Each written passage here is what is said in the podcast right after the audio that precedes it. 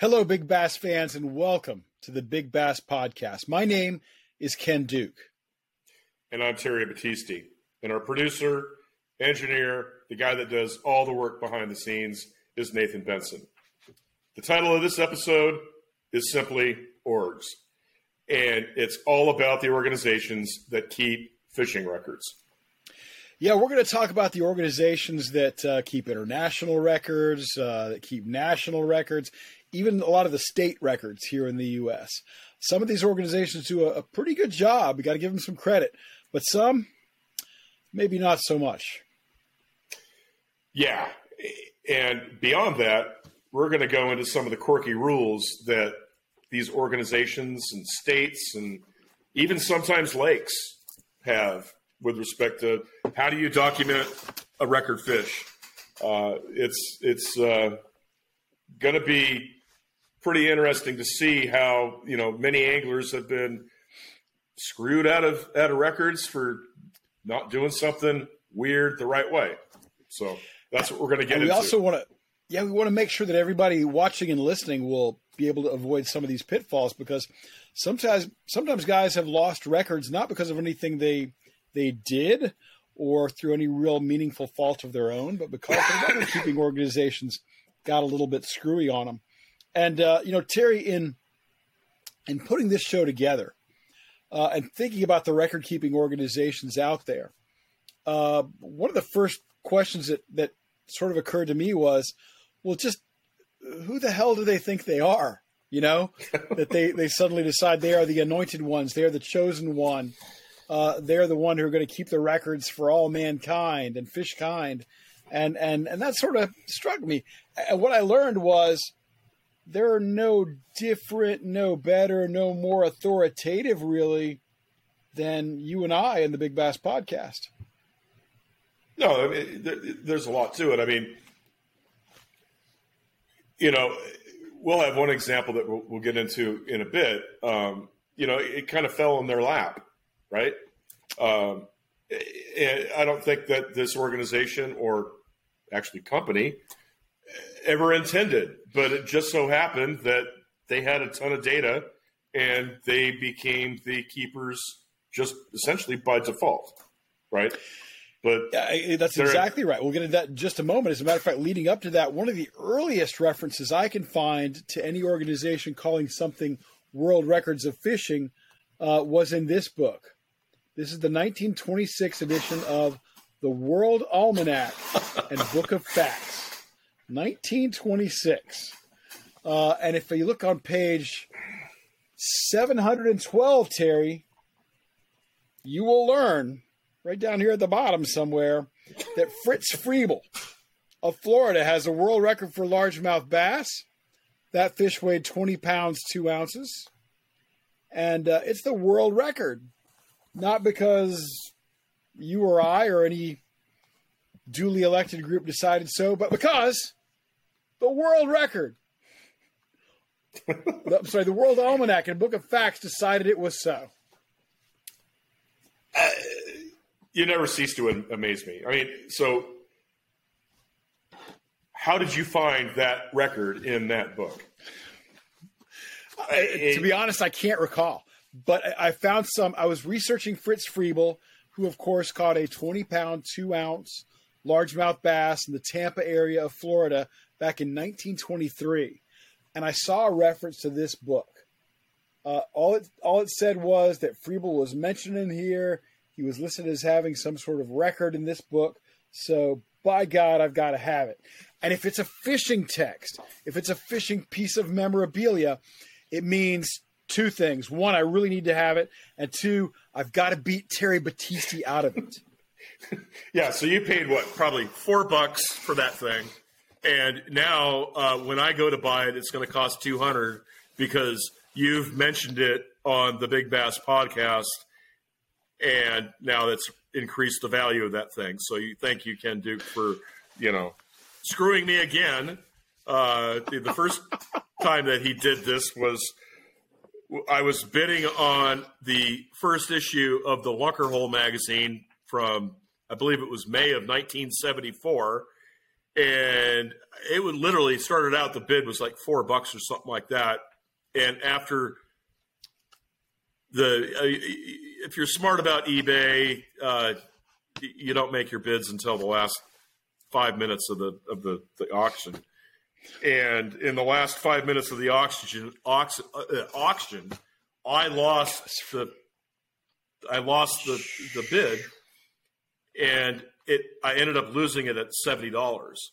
And the first thing I did is I called Ken Duke and said, "Are you the uh, expletive that bid me outbid me on the Lunker Hole magazine?" And he said, "Yes."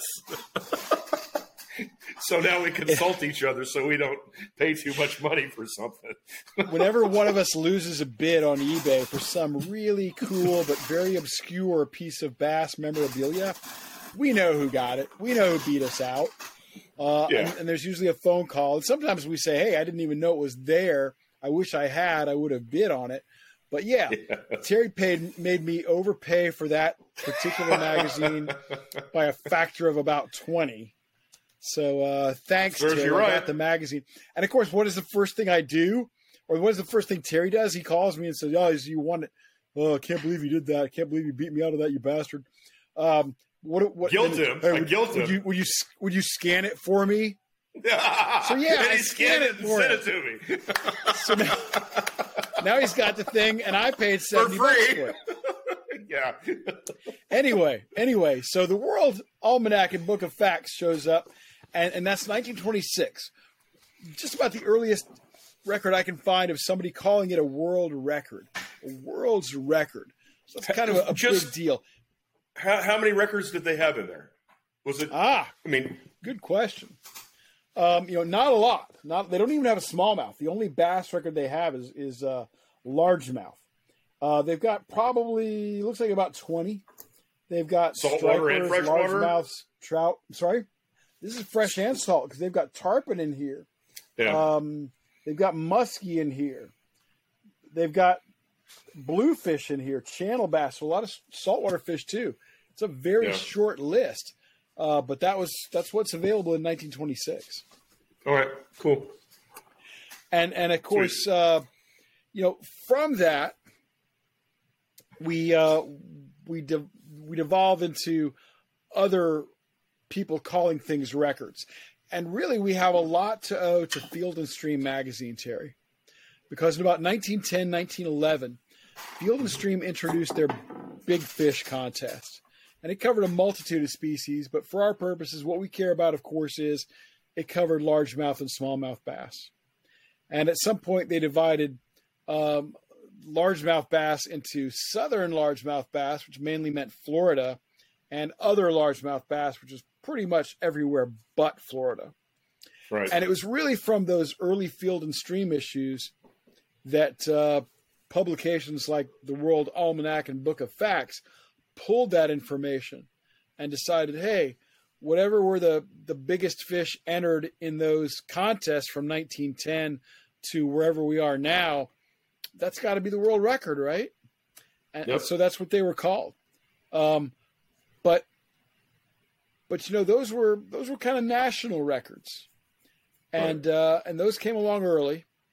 But let's let's start with the highest scope. Let's start with the the broadest, widest scope and that would be International Fishing Records. Mm-hmm. And the first organization I know of that started international fishing records, which were exclusively saltwater, was, of course, the International Game Fish Association, or as we call in shorthand, IGFA. Yep. They started back in 1939.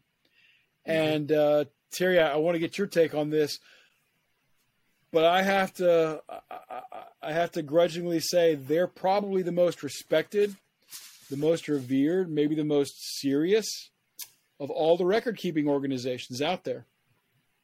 Yeah, I, I uh, there's no argument with that. Um, and there's another project that I'm working on uh, that was keeping records before them, saltwater wise, and, and that was the, the Catalina Tuna Club. Um, right. And, and, of course, you know that we talk about the Tuna Club. Uh, Zane Grey yeah. started the Tuna Club back in the day in California, and it's still in existence. Well, he was one of the charter members. Right, right. Zane Grey was one And, of the uh, charter members. Um, and uh, you know the the tuna club was part of the genesis of IGFA in 1939. So they yeah, their tentacles, their roots go a long way in a lot of different directions. right. Yeah. So, but but when it comes to the standards of which all anglers, you know, are held accountable with respect to record fish, the, the IJ IGFA is the pinnacle. Um, you know, they are the authority. You know, but but at the time it was it was only saltwater, right? Right, right. And for IGFA, it was only saltwater until 1978. We'll get to that in just a moment. But um, one of the issues with, with IGFA, at least in, in my mind, is that IGFA, we can say they were all about saltwater from, from their inception in 1939 until 1978. But I think it's arguable that they're still really all about saltwater. And they've never really put a lot of emphasis on their their freshwater efforts. And I've gotten in some uh, I've gotten in some hot water and and uh, stirred the pot a little bit, maybe more than I should have with IGFA in that regard. But I've got my I've got my arguments too. Yeah. Um, I mean, you, you, you, you look at the people that have been awarded awards from IGFA, and it's magnitudes of order more saltwater fishermen have received awards. And I'm not talking about records, I'm talking about awards. Hall of Fame honors and things Hall like of Fame that. honors and stuff like that. It's it's 90%. It's easy 90%, you know, saltwater people. Yeah, absolutely it is. And and uh, whereas to get in, you know, there there are organizations that honor bass fishermen. There's the Bass Fishing Hall of Fame, where where you have to either die or be Oh, uh, on the board of directors to get in. Uh, but don't get me started on that. Obviously, that's a No. thing. But but my my my my gripe with IGFA is probably best exemplified by this book, which was their self-commissioned, self-published uh, history book, Big Game Fishing Headquarters: A History of the IGFA. Now, this book was published in 2005, and in the entire 232-page book, they mention one freshwater fish. One. and they mention it on page 220. And they're talking about disqualifying the David Hayes smallmouth record and instituting another fish in its place. The irony is that later that very same year, they would reinstate David Hayes because And of how did something that, that how did how did that happen? we're going to save that for another episode too. Battisti Okay. wants to give up every episode of the Big Bass podcast in one episode. Battisti wants to do like a 300 hour episode. I'm trying to keep these bite sized. Anyway, But yeah, so there, there's just there's not a lot of regard or respect for freshwater fish in that publication, and I wish there was. But let's let's wander back, if we will, for just a moment to Field and Stream, which Yeah. really started the freshwater fishing records when they started their big fish contest in around 1910, 1911. They ran it until 1977. Um, they uh, that's in 1978. They handed off their records to IGFA. So everything that Field and Stream maintained is now handled by IGFA. Right, and and that's what I was alluding to earlier. In that, you know, here Field and Stream has this, you know, big fish contest. It's to open to anybody that submits a fish. You know, they had some. I think it, it, it, in 1910 they had like 14 rules that you had to go by. Um, and of course, that at, over the years, it, it, it expanded to certain things that you had to do to qualify your fish. Um, you know, obviously, the, the first few years, you didn't have to submit a picture because it was harder than hell to get a picture taken in 1910. I I Um, believe they did require a cave drawing though. okay, yeah, petroglyph or something like that. Um, but you know, here they are having this fish contest, and what evolved out of a, you know, probably a contest that would get them more people subscribing to the magazine. It would, which would in turn get them more ads uh, revenue for them. It, it it kind of fell into their lap as them being the holder of all these records. So great point. This was a marketing play. This is yeah. absolutely a marketing play on their part. They thought, "Hey, we're going to host a big fish pot, uh, contest. We're going to draw in some new readers for that. We're going to draw in some new subscribers for that. We're going to pull in some advertisers and sponsors for that. It's just mm-hmm. a good marketing play, and it was, and it worked for them for uh, almost seventy years before it became yeah. maybe uh, just a, a, little more burdensome than they needed it to be because of the right. world record element of it all. But uh, they first published a world record list in 1928. And uh, for what it's worth, they said that the world record largemouth bass, as of 1928, was a fish caught by George J. Nichols uh, just uh, a couple years earlier from the Tombigbee River in Alabama, weighing 24 pounds. We're going to go into that fish later, but but don't worry about it. Although the fish did weigh 24 pounds, it was not a largemouth bass. They said that the world record smallmouth was nine pounds four ounces, caught by William Shoemaker out of Long Lake, Michigan. So the earliest publication we've got showing world record status for bass uh, is 24 even, far exceeding what we have now as a world record, ironically, and nine and a quarter. Uh, which is far less than our current. And the record. interesting thing is, I've actually fished Long Lake, and it's back in the mid '80s, it had some big smallmouth in it. So, I mean, a nine four, totally believable at a long lake. So a 24 out of the Tombigbee Waterway in Alabama, not so much. Uh, no, no, but not going to go so, there. One of the reasons they were able to get a, a lot of big fish recognition in Field and Stream from 1910 through 1977 was this was a contest. There were prizes. If you were awarded big bass, big muskie, big pike, big rainbow trout, whatever it might be, you were going to win prizes. And, and, and so that was very attractive, especially in an era like the 19 late 1920s and 1930s when George Perry was entering and winning. Uh, that was the Great Depression. And yeah. uh, what might have been a $75 prize then was well over a thousand dollars by today's standards. Yeah, um, it was a big deal. I mean, you'd get a rod, you get a reel, tackle box filled with some Heddon lures or creek chub lures or whatever. I mean, it was it was a huge deal. Absolutely, it was. And and anytime you have a contest, you gotta. I hate to say it, but I think that um, I think you got to expect a certain amount of, of, of, fraud, like George J. Nichols with his 24 yeah. pound fish. Um, yep. And so that's that's the drawback of having a contest, making it something where there's a financial reward for winning, irrespective of, of what the merits might show. Um, right. On a national level, so you've got you've got Field and Stream issuing world records on a national level. They're calling world records, but really they were just U.S. records. Uh, and then, of course, Field and Stream hands it off to IGFA in 1978. In the meantime, in 1974, you have an organization which at the time called themselves the National Freshwater Fishing Hall of Fame. Now they're known as the Freshwater Fishing Hall of Fame. They started keeping uh, freshwater records beginning in 1974. And uh, they were kind of in competition a bit with uh, Field and Stream. Maybe they sensed that Field and Stream was was waning.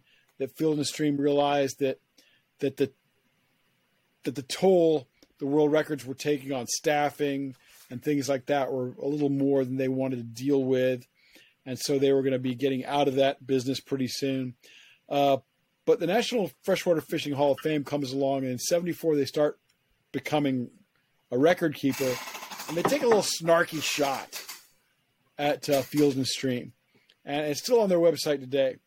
Uh, they say prior to this date, prior to 1974, the only far-reaching program was a national magazine's annual fishing contest. Because this was primarily a contest, the rules and qualifying system were not as stringent as an increasing, sophisticated, and demanding sport fishing public needed. Enter the hall. I feel like I should Yeah. put the paren, uh, the Latin phrase SIC, close paren, to reflect the fact that their grammar ain't that good. But um, Well, then not only that, they accept a fish in what was it, 2005 that had farce written all over it. I mean, yeah, in, in the late '80s they did it. In the '90s they did it. They've they've not done the greatest job of carrying the torch for record keeping organizations, and um, they uh, but but they they're still out there. They're still publishing a um, a, a record book every year. As a matter of fact, here's uh, one of their Did, more did recent you pay issues.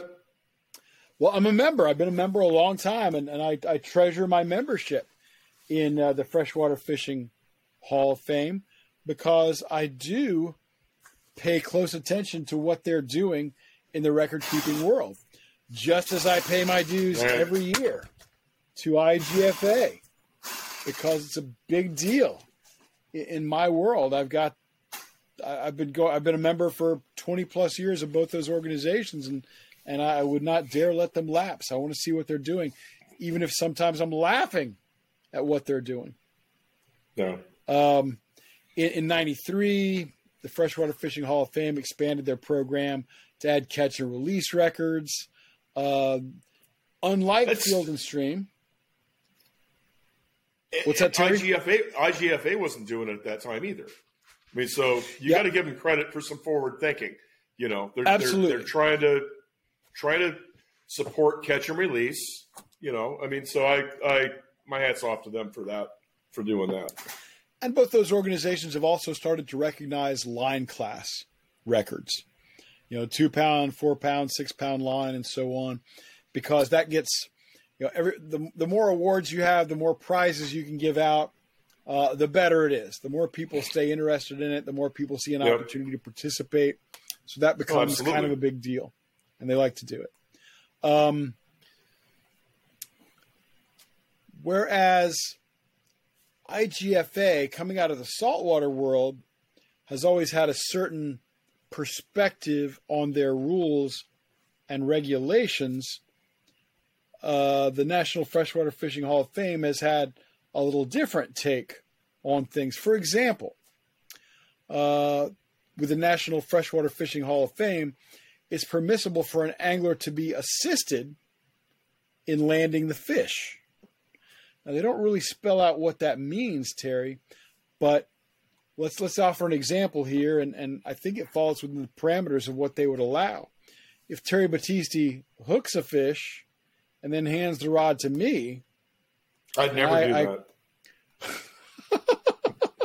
no matter how much I beg, by the way, um, Yeah. and I wind the fish in and, and, and land the fish, um, that's okay, according to the Freshwater Fishing Hall of Fame. But they will only recognize one of us as the record holder. Um, also, I, what I think is very interesting about the Freshwater Fishing Hall of Fame is they make no distinction between public and private water. You know, you can catch a world record in Lake Okeechobee or Sam Rayburn or Lake Erie, or you can catch a hatchery? world record on a private lake. What about a hatchery? Uh, Uh, they don't make a distinction about a hatchery. Yeah. IGFA's regulations are, I would say, a little more stringent. Uh, for example, uh, IGFA prohibits a uh, a world record coming from a private, a, club or hatchery waters or private ponds that are not accessible to the general public. Uh, anything um, where there's a fee or the public is allowed, that's going to be okay. And they also Wow. Say there's a case by case basis. They're going to want to take a closer look if uh, a record comes out of kind of sketchy conditions like that. Um, That's interesting because I know I know I know of someone in I believe Alabama that is trying to raise a world record copper nose bluegill. Is that right? I wonder if this person knows out of out of a private pond. I wonder if this person knows that that fish would not be legal if caught. Yeah, they, would at least have an uphill battle with IGFA. At least oh, an uphill okay. battle. IGFA has a rule against an angler being assisted during the catch. Um, IGFA, if, if I'm fighting a fish and Terry reaches over and and grabs the rod for just a moment to give me a, a break to reposition myself or something, DQ. no record. DQ'd yep. immediately. Um, Freshwater Fishing Hall of Fame, that's still a potentially legitimate catch. Uh, power driven reels are not allowed in IGFA.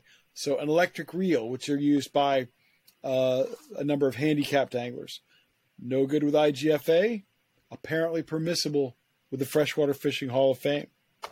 Uh, so there's there's differences in the rules, and um, and that's important because sometimes and that's why some rules that's why some records exist with one of the organizations but not the other. Uh, and, and then Terry, you really open up the the can of worms when you get down to the state regulations, because uh, the bass is in this 49 is... states, and in fact, a few years ago, a bass was actually caught in Alaska. So now a bass has been caught in all 50 states. Wait a minute. When did that, that happen? I, a, that a few I, years I mean, ago, a guy caught a really worn out, rugged looking bass in Alaska that weighed less than two pounds. So, and, in other words, uh, t- it was driven up the Alcan Highway, right? I, I, I, think you might be able to say that, that fish looked. Maybe you could say that fish looked pretty good since it came from like Wisconsin or someplace. But anyway, or, or Washington was caught allegedly in in Alaska. Oh but you get down gosh. to the state level, and, and things can things really get quirky. Yeah, there's no doubt about that. I mean, it, it, I, I, I am happy to say that I came from a state that took it seriously. Um, you know, they they had biologists that uh, would would literally within an hour or two would show up at the lake if you caught a fish that was a record.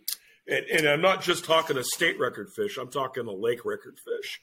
It was uh, yeah, hey, folks. Terry's from Hawthorne, California. Grew up in California. Born in, born in Hawthorne. uh, okay, he's from California uh, and he grew up in that in the. In How the did you know I was what, born in Hawthorne? Do you are you part of the OMB breach of security uh, information? this is not just parking. Uh, uh oh Terry grew up in the midst of that big bass boom that occurred in California beginning in the late 1960s and early 70s. He he worked in that community. His first jobs while still in high school were in uh, tackle shops that were we're in the middle of all that. So I envy him that.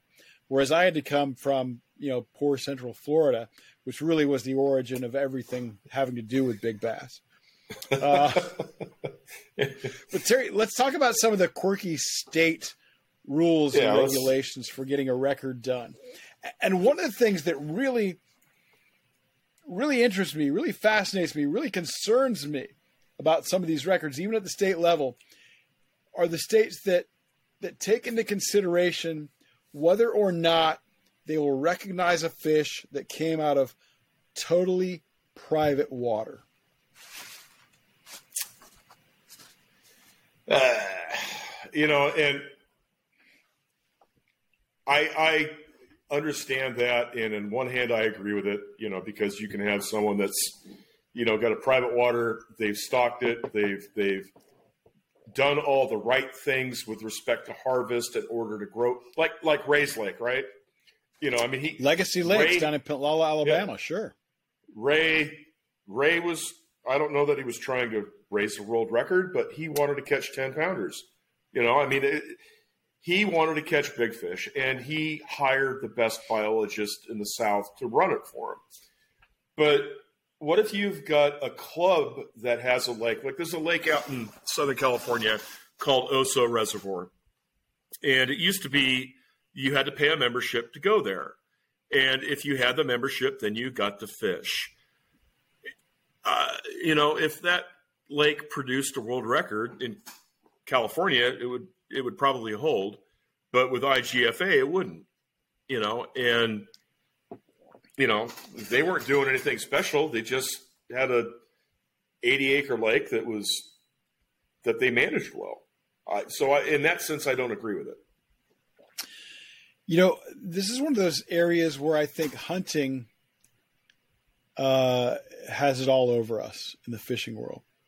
I haven't been a, a serious hunter in a long time, but uh, in the world of, of hunting with firearms and hunting with bows, there are mm-hmm. organizations like Boone and Crockett, there are organizations Pope like Young. Pope and Young that have concepts of fair. They call it fair chase, mm-hmm. and and those fair chase rules resonate with me, and it, it covers stuff like living inside a high fence. If an animal is shot inside a high fence, it can't be given uh, Boone and Crockett or Pope and Young honors. Mm-hmm. If an animal is pursued by a drone or something like that, it can't be considered for Pope and Young or Boone and Crockett honors. I, I wish that I wish that the fishing organizations, whether it be state, regional, national, or international, would all consider that because I think that that, that that's important. There are companies, there are people who are trying to grow record fish in private water, and I have concerns um, or issues with whether or not those should be given record status. And I agree with that. I, I agree with that, but to have a a two or a 300 acre or even a thousand acre lake that is owned by a club and they're not doing anything special, um, but a big fish or a record fish comes out of it. In that case, uh, I think they should be considered. So, I mean, if you can document that you're not doing anything special, i.e., putting special hybrid fish in or yada yada yada, that that that should be a no in my eyes and that's really interesting that you mention those kind of parameters because in uh, because I am uh, a geek about big fish and, and, stuff like that, as as is Dr. Battisti. Um, I dug into that recently, Terry, and and let's go through some of the quirky state regulations because they yeah. tell an interesting story. And before we dig into the specifics of each of some of the states, we're not going to cover all of them, but there are certain usual regulations that states and even the IGFA and the Freshwater Fishing Hall of Fame adhere to. And those are things like you got to got to weigh the fish on certified scales. You got to have witnesses. Uh, you might need a state biologist to come out there and, and certify that it's the proper species.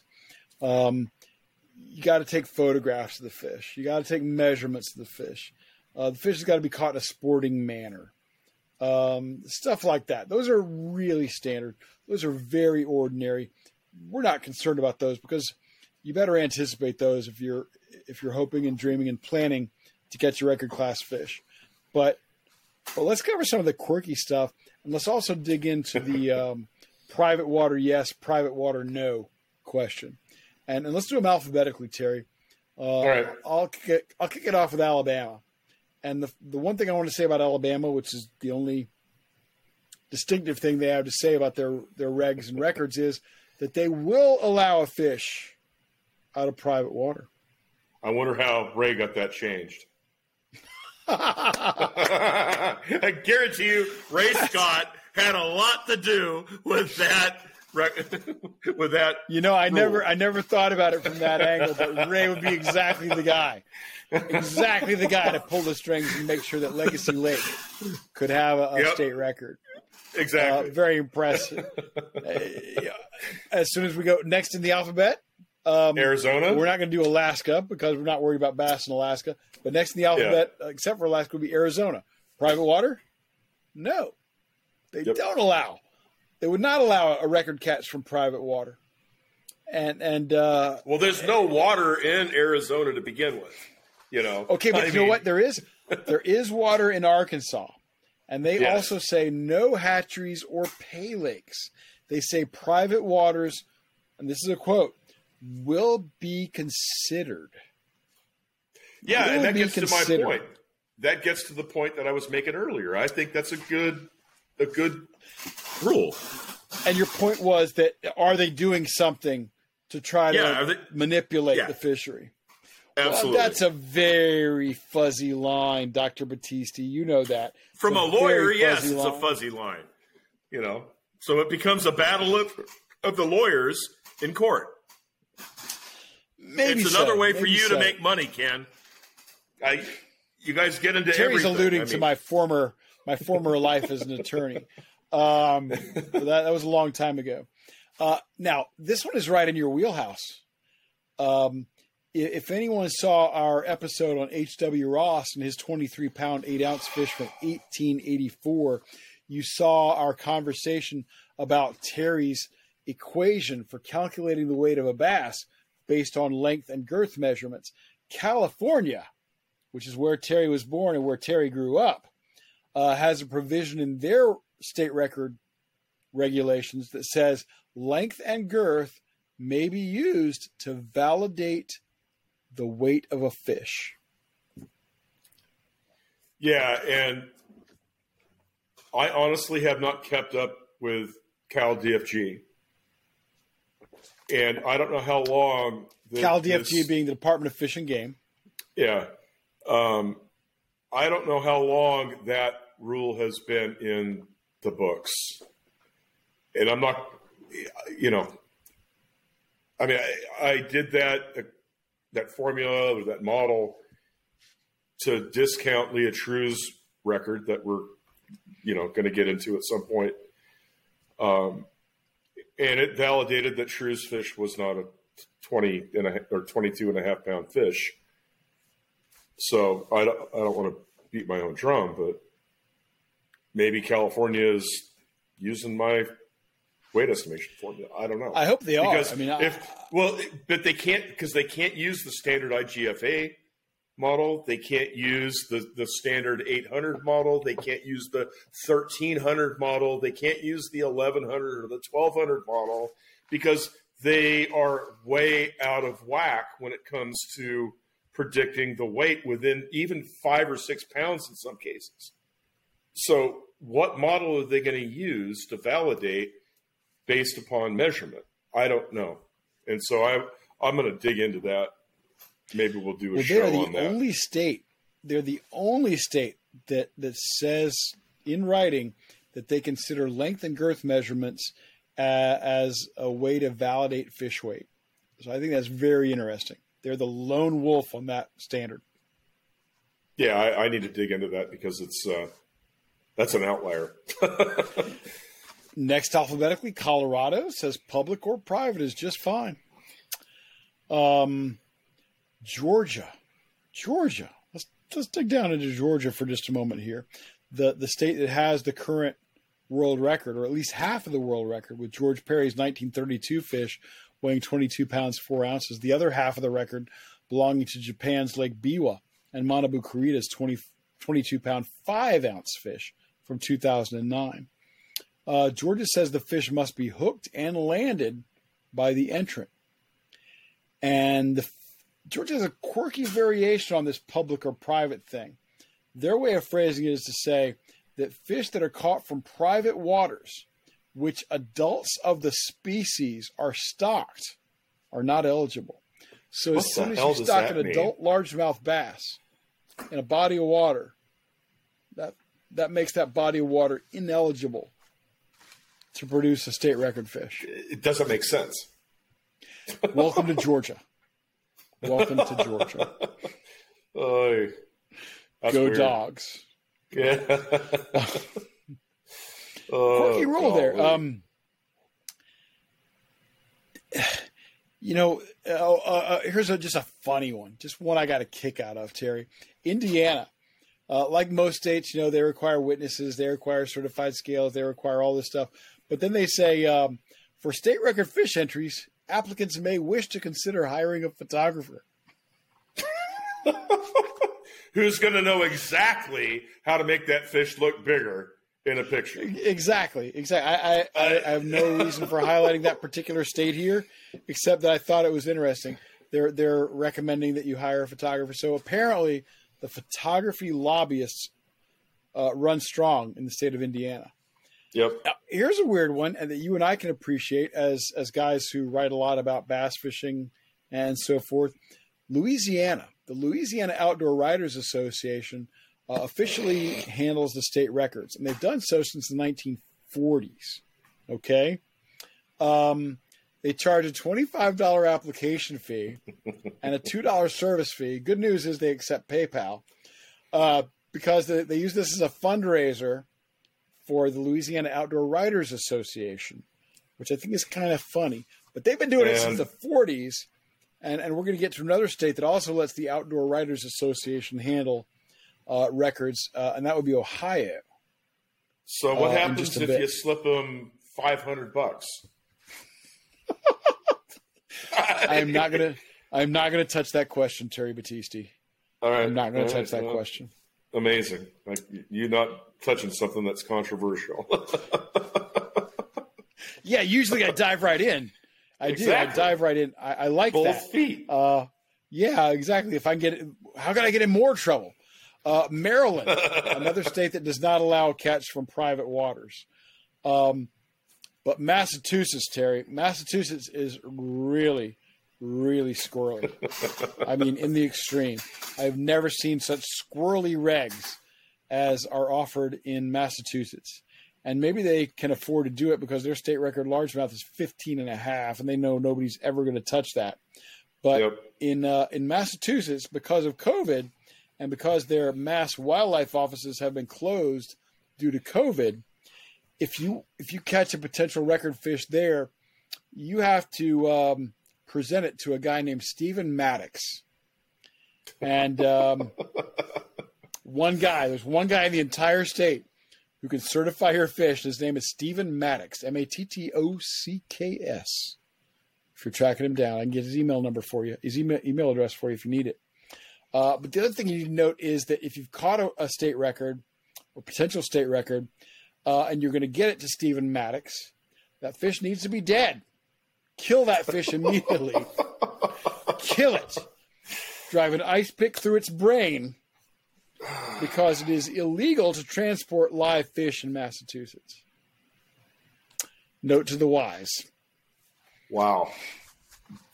I wonder if the Massachusetts Bass Federation knows about this. I mean, it that that is the quackiest law or regulation I've ever heard in my life. Isn't that a squirrely one? That's, uh, that's Would, wouldn't they want to keep fish that size alive so they could be released?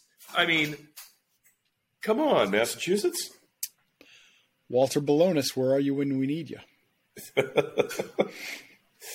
Goodness All gracious! Right. Uh, back to that public water, private water distinction. Uh, Michigan says private water, no record. Minnesota says private water, no record. Uh, and they're another one of those states that says uh, you can get a little help in uh, landing your fish, but only if, if it comes to netting or gaffing. I've never heard of a, a bass ever being gaffed, but just in case. That's okay. Minnesota. They're talking about big muskie and big pike. So, you there know. you go. um, Missouri well, we wouldn't even worry about that. Missouri's not that that that different. Montana. Let's go to Montana for a second, Terry, because in Montana, uh, you can ha- they'll, they'll acknowledge a record from private property if public access is allowed.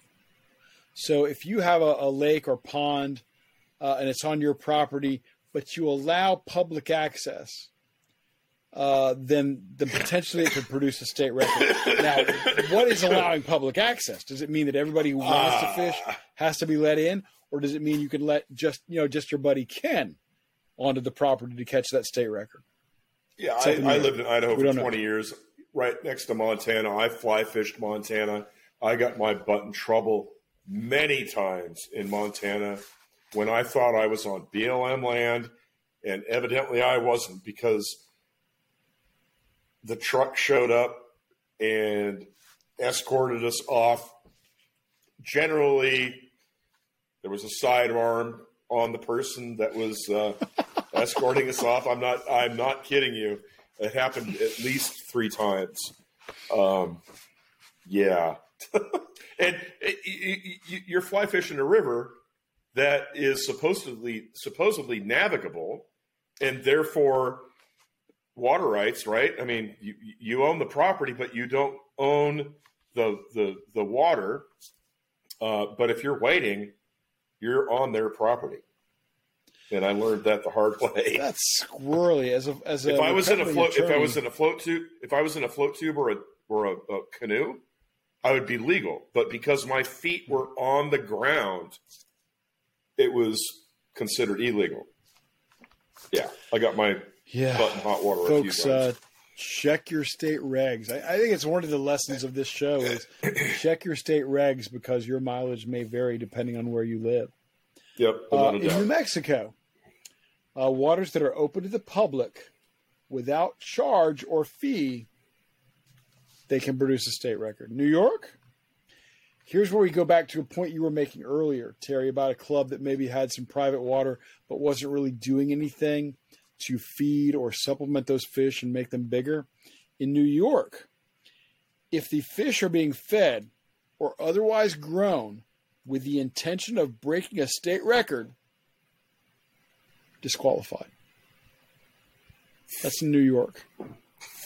And that's probably the only thing I, well, I can't say it about upstate, you know, upstate New York is, you know, beautiful and, and I think they cherish, but most of everything that comes out of New York comes out of Manhattan and Long Island. So, I, yeah, I actually it's agree. an interesting rule. There, there's no other state that has a rule quite like that. In North Dakota, and and, and Terry, you, you and I got a kick out of this. We were talking about the show before we started. Um, to get a state record, you have to submit a Whopper card application first. I assume you can get those at Burger King. exactly. it's uh, yeah. Hey, Wally, want a Whopper? I mean, holy mackerel. very, very weird. Very weird. Uh, okay, now we talked a little bit earlier about Louisiana, where the Louisiana Outdoor Writers Association uh, handles and curates and archives their state records. In Ohio, the Outdoor Writers of Ohio uh, handles those state records. And they claim to be the only writers organization that maintains the state's official angling records. Well, well, they need to talk to Louisiana. Louisiana. Exactly. Yeah. But but oh god, exactly. It, his name his name escapes me. The the famous bass writer out of Ohio, Mark Hicks. Hicks, yes. I bet. I, I wonder if Hicks has anything to do with this. I don't know. You know, I, Mark Hicks is one of the great out great, great bass writers of of eternity. all time. Yeah, all time. And uh, yeah, we need to check with Mark on that. But this is a squirrely little rag uh, and, a, and, a, and, a, and a questionable claim. Because, and, and the uh, reason is, does... I guarantee you, the reason is, is because he wants the story. no, he wants he wants the cover photo, Terry. He wants exactly. the cover photo. Story yep. be damned. He wants a cover photo. uh, but uh, whereas Ohio claims to be the only outdoor writer writer organization that maintains state angling records, then you got Louisiana claiming that Louisiana Outdoor Writers Association has been doing it since, since 1940. So I it's, a, it's, a, I, it's a grudge match. It's a celebrity celebrity death match. match. Celebrity death match. um, and by uh, the way, the Ohio uh, Record Fish Committee is made up of five volunteers, and pay lakes are ineligible. Uh, but otherwise, private waters would be okay there. Um, All right, so that, let me ask you this. Mm-hmm. Let me ask you uh-huh. this every single lake in California, at least Southern California, requires you to pay a fee to launch your boat. Is that ah, a lake? Ah, Is that a lake? Like it's ah. it, well, the last time I went to Castaic, it was thirty-five bucks to launch my boat. Thirty-five. Yeah. Oh yeah. Wow. You could you could get a year pass for like four hundred and fifty bucks, which I mean you did because you, you'd pay it off, you know, quick if you fished 15 trips. Yeah. Well, Yeah. Uh, first of all, we'll never have to cross that bridge, Terry Battisti. No, because because that is uh, not a concern in Ohio, but, or any uh, or any other state, pretty much for or, that matter. or any other place in America. Yeah, Uh, uh, wow, I, I, I fish in Florida. I launched my boat in Florida. Uh, the usual launch fee in Florida is this much, Mhm, and uh, welcome to America. mhm. Oregon. Let's talk Oregon for just a second because where you can't pump your own gas. uh, that's New Jersey too, by the way. Oh my very god! Very very weird. You can't pump your own gas. Uh, in Oregon, uh, it's not like Louisiana or Ohio where you got to go through the Outdoor Writers Association. In Oregon, you have to go through the Oregon Bass and Panfish Club. Which is the second oldest club in the United States, second to the Western Bass Fishing Club. in Seattle. West, yeah, Western Bass Fishing Club started in 1938, and the Oregon Bass and Panfish Club started in the 40s. Every time I, which is very rare for me to get out that far west, but in that Seattle area, I, I always check to see if I'm going to be close to a, a- Western Bass Club meeting because I would love to attend. Absolutely Yeah, I- love to attend. Yeah, Have you ever been to one of their meetings? I have not been to one of their meetings, um, and I actually lived out there when I first. Well, I lived in Idaho, but yeah, it would be uh, that would be a cool thing to, to do. And, and you know, one of the guys that started. Well, he didn't start it, but he was one of the early members. Is Dick Streeter, who's well known for you know he, he's one of the charter members of the NFLCC. Uh, yeah, one of the absolute experts in the world of antique tackle. Uh, yeah, Um, He- Heddon. I mean, when it comes to Heddon lures, it was uh, shoot Clyde Harbin, right? Uh, Yes. lived in lived in Arkansas, if I'm not mistaken. Uh, but but Harbin was uh, the other one that that started the NFLCC, Mr. Bass, or but the the Bass man. Yeah. NFLCC, of course, is the National Fishing Lure Collectors Collectors Club. Yep. And uh, uh, if you ever have a chance to go to one of their meetings, whether it's national or regional, uh, I hope you'll take a chance to do that because it's uh, well worth your time. You're going to learn more about the history of the sport than you ever imagined. You're going to get a greater appreciation of the developments in the sport through the decades than you will anywhere else. It's a phenomenal experience. Yeah. Uh, Pennsylvania says private waters. No dice. No. Nope. Can't be a record for private waters. Um, South Carolina, Terry, has an interesting reg. They say the tackle must be standard and available commercially. So does that mean a custom rod is takes you out of it? By letter of the rule, I say a custom rod, no record. But I don't think that's Yeah. probably what they intended to do. I bet you they would make an exception there and say, well, you know, the blank was available commercially and the guides were commercially available and blah, blah, blah, blah, blah. I bet you they'd fast talk their way around that real fast. But what about a, a, a uh, what about a homemade bait? Is, is that, you know, Yeah, available commercially? I don't know. that's a that's a good question. And South Carolina, get on those rules. Come on. Come on. Yeah. Get in line. tighten them up. Uh, Let's not give any lawyers any more money than they than they deserve. exactly. Texas has a rule that, that has me thinking well into the future of record chasing. Texas has a rule that says, well, Texas has a rule that says the fish must not have contained anything, including electronics or other tagging devices, to assist in locating the fish. or divers' weights. What? That's, wait, hold it. That's the Sandy DeFresco show.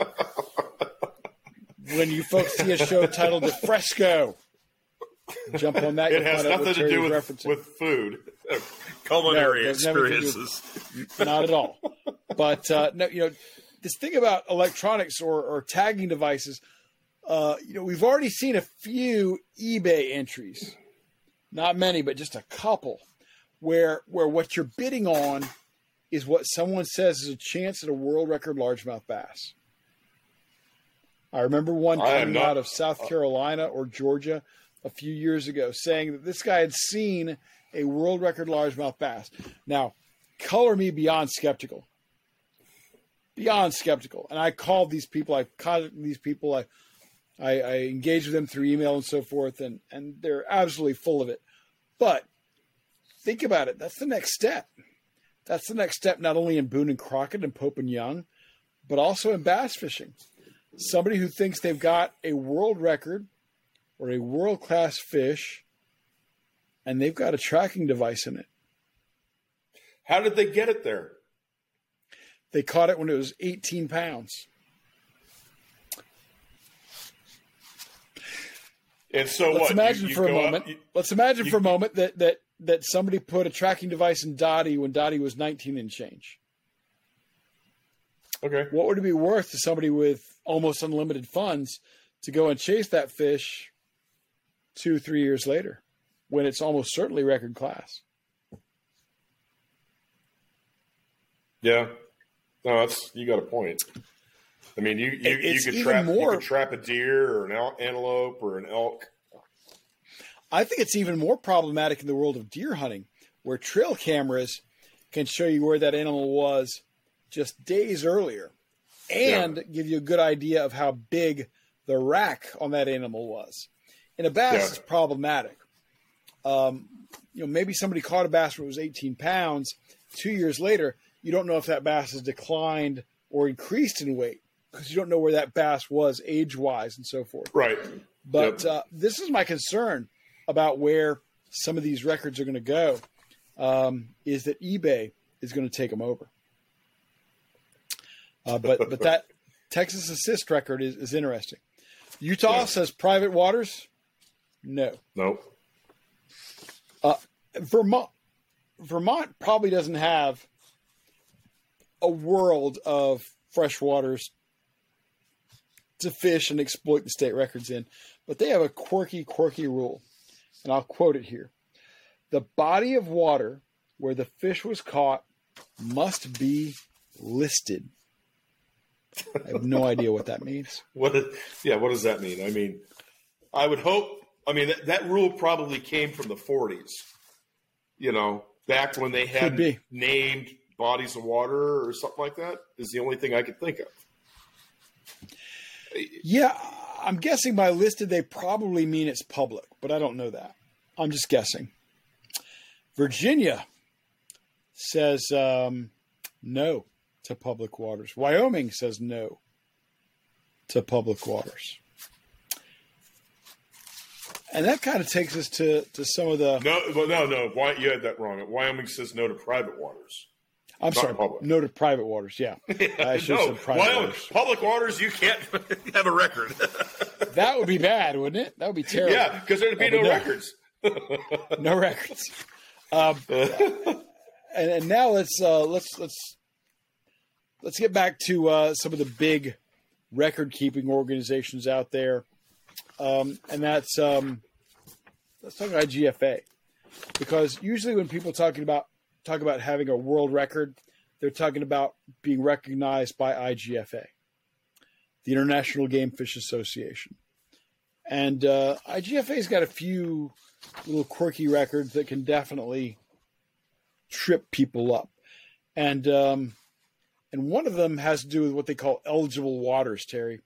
They say any world fresh water except private club or fish hatchery waters or private ponds not accessible for angling by the general public. Anything else is going to be fine. So it's got to be public water. Fee waters and ponds for angling by permit to the public are allowed.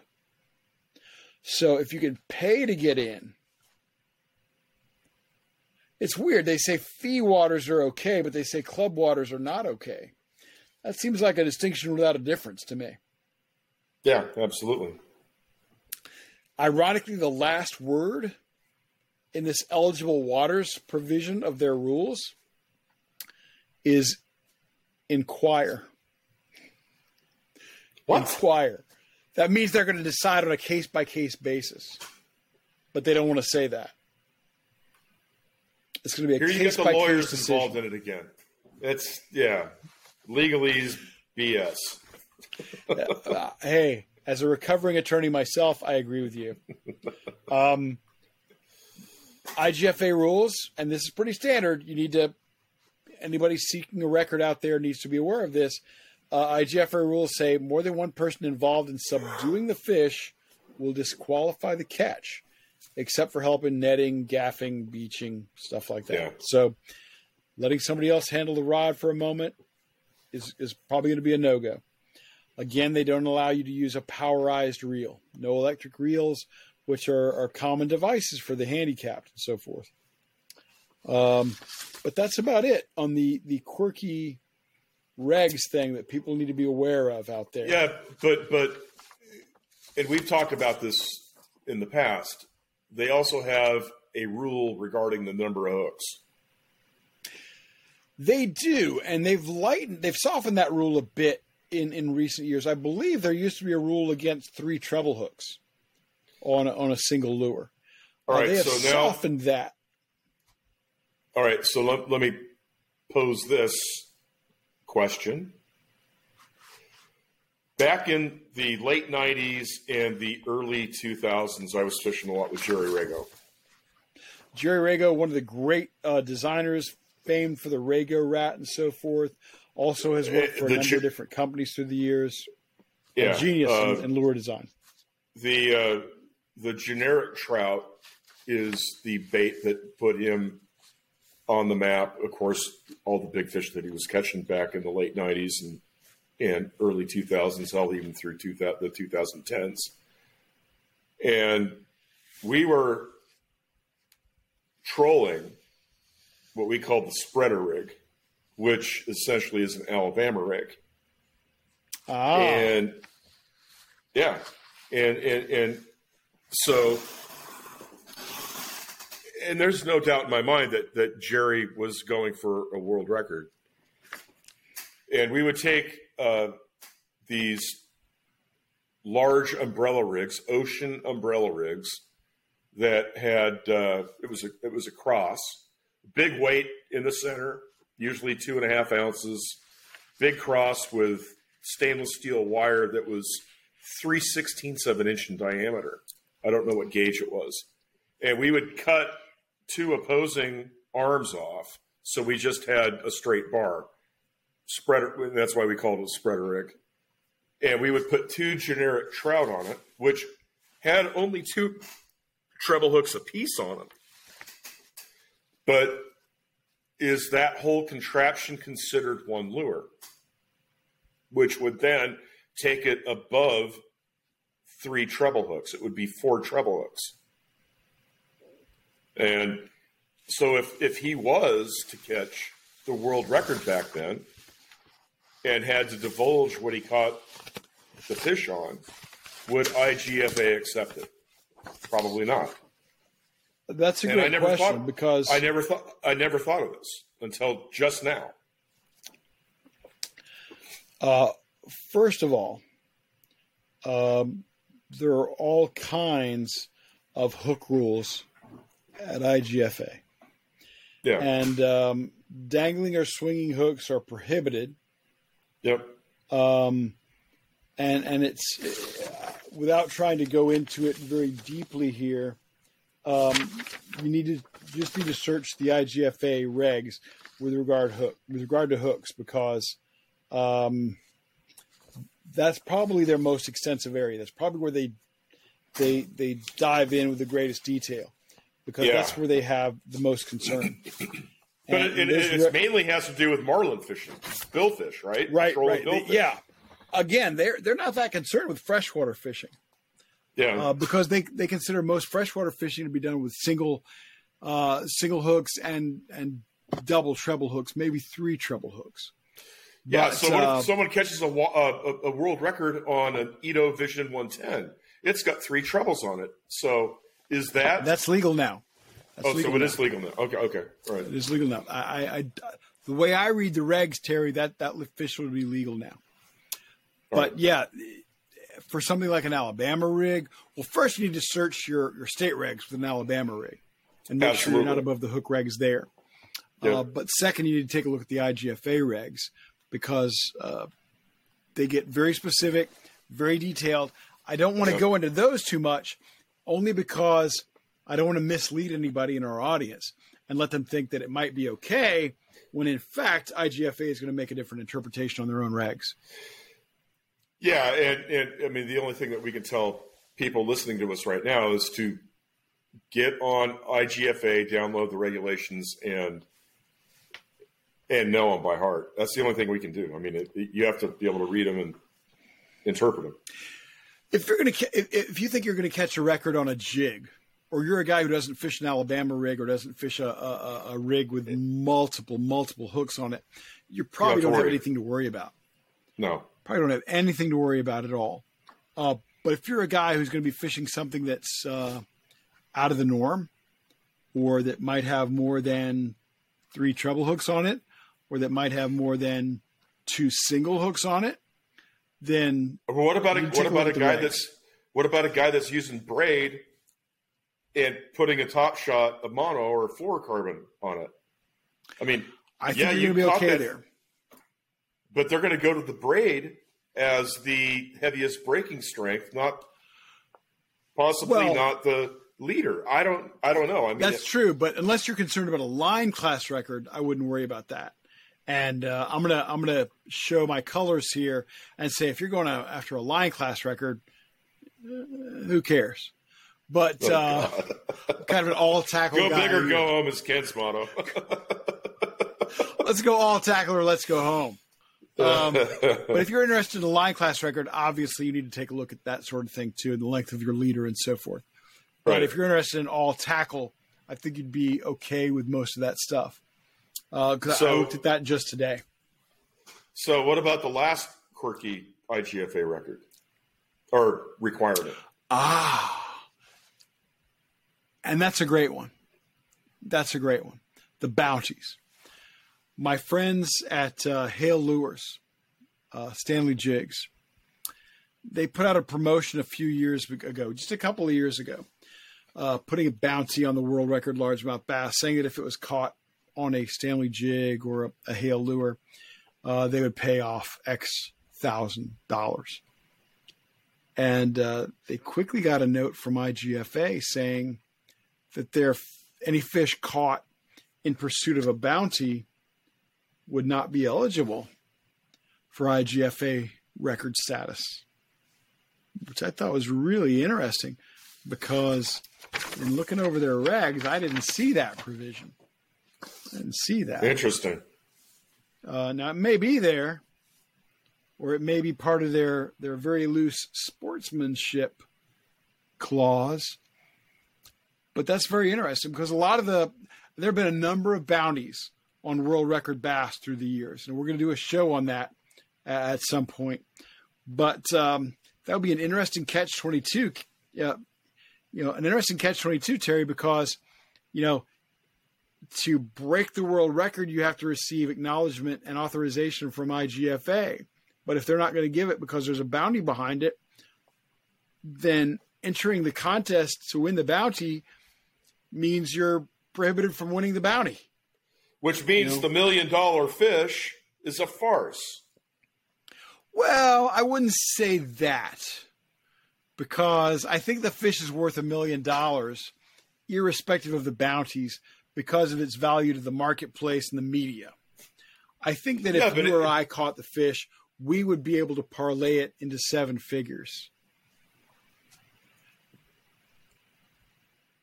So, if the contest is what you're saying is that if the contest is up or not up, but you know, provided prior to you catching the fish and you catch it and you accept the prize, you're DQ'd from IGFA record.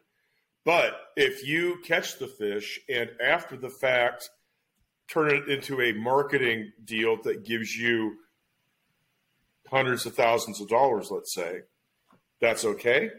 Is that how you read it? Well, Well, you haven't even read might- it because it's not in their book. Right. First of all, that's right. You're right. Uh, second of all, I would say that if I catch a First of all, if I catch, let's throw it out there, a 23 pound largemouth bass Never that happened. clearly exceeds uh, Kurita and Perry, and clearly would be recognized by IGFA under other circumstances, then whether or not I accept whether or not I accept a bounty, that fish is going to be regarded by the bass fishing community as a new world record. I think Right. IGFA would would fail to recognize that fish at its peril. They would be in a world of Oh, trouble yeah. by not recognizing that fish. They would be I mean- disregarded. They would be discredited. They would be in disrepute by not recognizing that fish. Yeah, and, and I think the same could be said about the Kurita fish is that everybody with half a brain cell recognizes the Kurita fish as the world record. They don't see Kurita. Battisti continues to tease future episodes, folks. Watch out for what Terry says. We're going to take a deep dive on these other shows. Don't let him distract you. Sorry. Yeah, the Kurita fish. Yeah, I think that should be the record too. But I well, we won't go into that now. But No. yeah, I think that uh, twenty-two four is the magic number, whether we like it or not, whether we personally recognize it or not. Twenty-two four No, no, is the magic number. 22, That's the 22 number you have to beat. 22, 22 five and a half is 22 5.6 is the magic number because it's going to be 2.5 ounces bigger than the current world record if the world record is under 25 pounds. That is what the actual stipulations are from IGFA. You got it. I was right thinking there. you had to beat it by four ounces, but um, It's two and a half ounces. we won't even worry about that. Uh, I think that the bottom line is that if, if I go out and catch a 23 pound bass, that's the world record. There's. That's yeah. what the bass fishing community is going to care about. I'm so sorry, Mac. That is what the bass fishing, that is what the Big Bass podcast is going to care It's about. all about. Yep. And it's all about the Big Bass podcast. By the way, folks, we are the official podcast of Big Bass. And you know what, Terry? Yep. I think that is a wrap for Yep. this episode of the Big Bass podcast. I'm Ken Duke on behalf of Terry Battisti, my partner, and our producer, engineer, and director, my other partner, our other partner, Nathan Benson. I want to thank you for joining us. We sincerely, I mean it, hope you enjoyed the program. If you did, please rate it, share it, review it.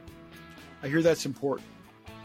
Anything you can do to help us spread the word and grow our audience is much, much appreciated. We do this show because we love it. We love the sport, we love its history, but we also love your support and our audience support. Um, so uh, if you're watching on YouTube, on our website, however you're watching it, um, rate it. Tell us what we can do better. Get in contact with us. Our email addresses are ken at thebigbasspodcast.com, terry at thebigbasspodcast.com, or nathan at thebigbasspodcast.com. Com. Um, and come on back next week. We're going to have another show for you next week. Uh, I can't tell you exactly what it's about next time because we're recording in a different order, maybe than sometimes we're showing them. But we will be back, and it's going to be about a big bass that uh, is going to contain a lot of information that you did not have before and that you cannot find anywhere else. So uh, we look forward to that one and uh, look forward to your joining us. Thanks a lot.